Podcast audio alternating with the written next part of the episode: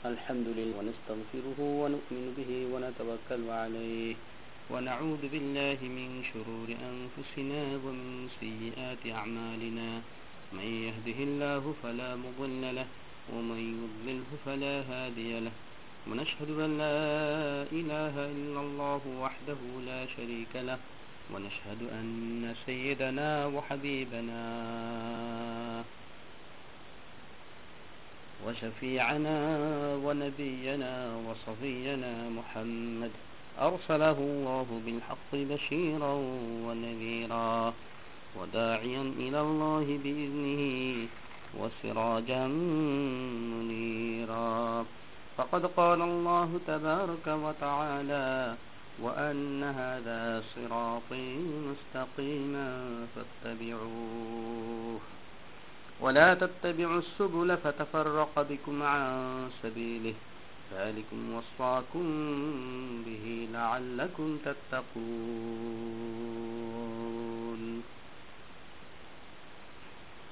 اللهم صل على محمد وعلى آل محمد كما صليت على إبراهيم وعلى آل إبراهيم إنك حميد مجيد. اللهم بارك على محمد وعلى آل محمد. كما باركت على إبراهيم وعلى آل إبراهيم إنك حميد مجيد সম্মানিত উপস্থিতি আল্লাহ তাবারক ওয়া তাআলার দরবারে লাখো কোটি শুকরিয়া যিনি আমাদেরকে এই দিনই মাহফিলে অংশগ্রহণ করার তৌফিক দান করলেন শুকরিয়া দান সবাই একবার করে নি আলহামদুলিল্লাহ ইসলামের নামে ভ্রান্ত আকিদা এ বিষয়ে আজকে আপনাদের সামনে আলোচনা করার প্রয়াস পাব মহান রব্বুল আলমিন পবিত্র কালামুল্লাহ শরীফে এরশাদ করেন وأن هذا صراطي مستقيما فاتبعوه ولا تتبعوا السبل فتفرق بكم عن سبيله ذلكم وصاكم به لعلكم تتقون নিশ্চয় এটি আমার সরল পথ অতএব তোমরা এ পথে চলো খবরদার অন্যান্য পথ অবলম্বন করো না অন্যথায় সেসব পথ তোমাদেরকে আল্লাহর পথ থেকে বিচ্ছিন্ন করে দিবে। আল্লাহ তালা তোমাদেরকে এ নির্দেশ দিয়েছেন যাতে তোমরা সংযত ও সতর্ক হও। সুরা আনাম একশো তিপ্পান্ন নম্বর আয়াত। নবী করিম সাল্লাহ আলহি ওসাল্লাম এরশাদ করেন, নিশ্চয়ই বনি ইসরায়েল বাহাত্তর ফিরকায় বিভক্ত হয়েছিল তেমনিভাবে আমার উম্মত তেহাত্তর ফিরকায় বিভক্ত হবে। একটি জামাত ব্যতীত তাদের সকল ফিরকাই জাহান্নামি হবে। সাহাবাইকারাম রাদি আল্লাহ তালহুম প্রশ্ন করলেন, সেই জামাত কোনটি? নবী করিম সাল্লাহ আলাইসলাম জবাব দিলেন, আমি ও আমার সাহাবিগণের তরিকার উপর যারা থাকবে। তিরমিজি। উল্লেখিত আয়াত ও হাদিস দ্বারা স্পষ্ট বোঝা যায় যে, আখিরি উম্মত ইমান ও আকিদার দিক দিয়ে তেহাত্তর ফিরকা বা দলে বিভক্ত হয়ে পড়বে। তাদের মধ্যে শুধুমাত্র একটি জামাত জান্নাতি হবে এবং অবশিষ্ট বাহাত্তরটি ফিরকা ইমান ও আকিদার ত্রুটির কারণে জাহান্নামি হবে। বাস্তবতার নিরিখে একথা প্রমাণিত যে নবী করিম সাল্লাহ আলাইসাল্লামের ভবিষ্যৎবাণী প্রতিফলিত হয়ে গিয়েছে? উম্মতের মধ্যে বহু গুমরাহ ও পদভ্রষ্ট দলের উদ্ভব হয়েছে। এদের কোনো কোনোটা সুস্পষ্ট কুফুরি আকিদা অবলম্বন করার দরুন দিন ও ইমানের গণ্ডি থেকে সম্পূর্ণরূপে খারিজ হয়ে কাফির সাব্যস্ত হয়েছে। আর কোনো কোনোটা পথচ্যুত গোমরাহ ও বিদাতি। তারা কাফির না হলেও নিশ্চিতভাবে আহলে সুন্নত ওয়াল জামাত বা আহলে হকের গণ্ডি থেকে বের হয়ে গেছে। আহলে হক ভুক্ত কোনো ব্যক্তি আকিদা ত্রুটির কারণে জাহান্নামি হবে না, তবে তাদের মধ্যে হতে কেউ কেউ আমলের ত্রুটির কারণে সাময়িকভাবে জাহান্নামি হতে পারে। আর অবশিষ্ট বাতিল ফিরকাহ সমূহ আকিদা ও আমল উভয় প্রকার ত্রুটির কারণে জাহান্নামি হবে। নবী করিম সাল্লাহ আলাইসাল্লামের ভবিষ্যৎবাণী অক্ষরে অক্ষরে বাস্তবে প্রতিফলিত হয়েছে। কিন্তু তিনি যে সহি ইমান ও আকিদা উম্মতের সামনে পেশ করেছিলেন এবং যে নকশার উপর সাহাবায়ক রাম রাদি আল্লাহ আনহুমকে তৈরি করেছিলেন, পরবর্তীতে মুসলমান নামধারী অনেক লোক নিজেদের স্বার্থ সিদ্ধির জন্য এবং দিন ইসলাম ও মুসলমানদেরকে ক্ষতিগ্রস্ত করার জন্য সহি আকিদাসমূহকে পরিবর্তন করে তার স্থলে ভ্রান্ত আকিদার প্রচার প্রসার ঘটিয়েছে। এ ব্যাপারে নবী করিম সাল্লাহ আলাইসাল্লামের একটি ভবিষ্যৎবাণী প্রণিধানযোগ্য।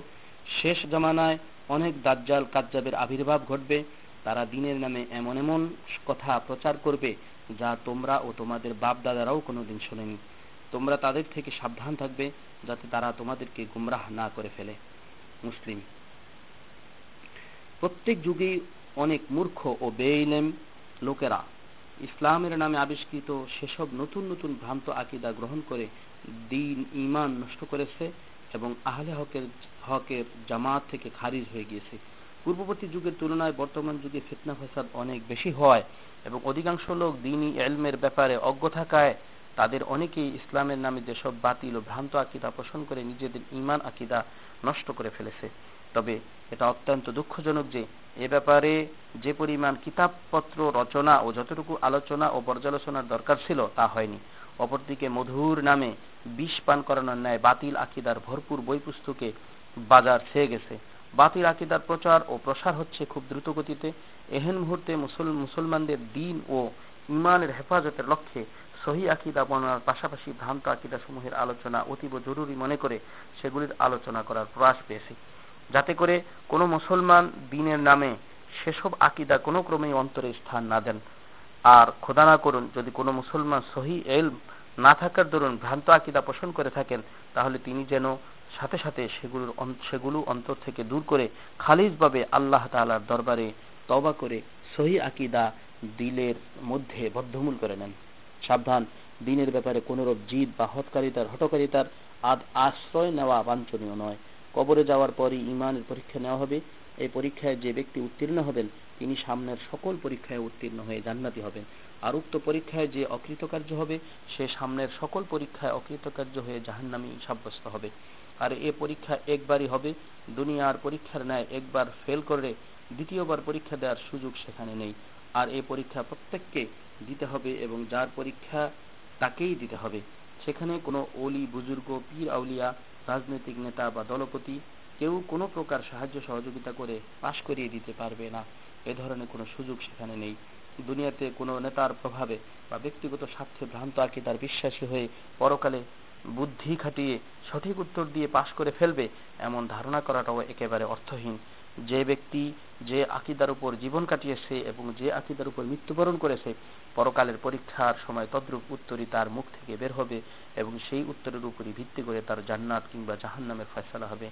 তাই সময় থাকতে এখনই যার যার ভ্রান্ত আকিদা ও আমলের ত্রুটি সংশোধন করে নেওয়া বাঞ্ছনীয়। আল্লাহ আমাদের সকলকে ভ্রান্ত আকিদা থেকে দূরে থাকার তৌফিক দান করে।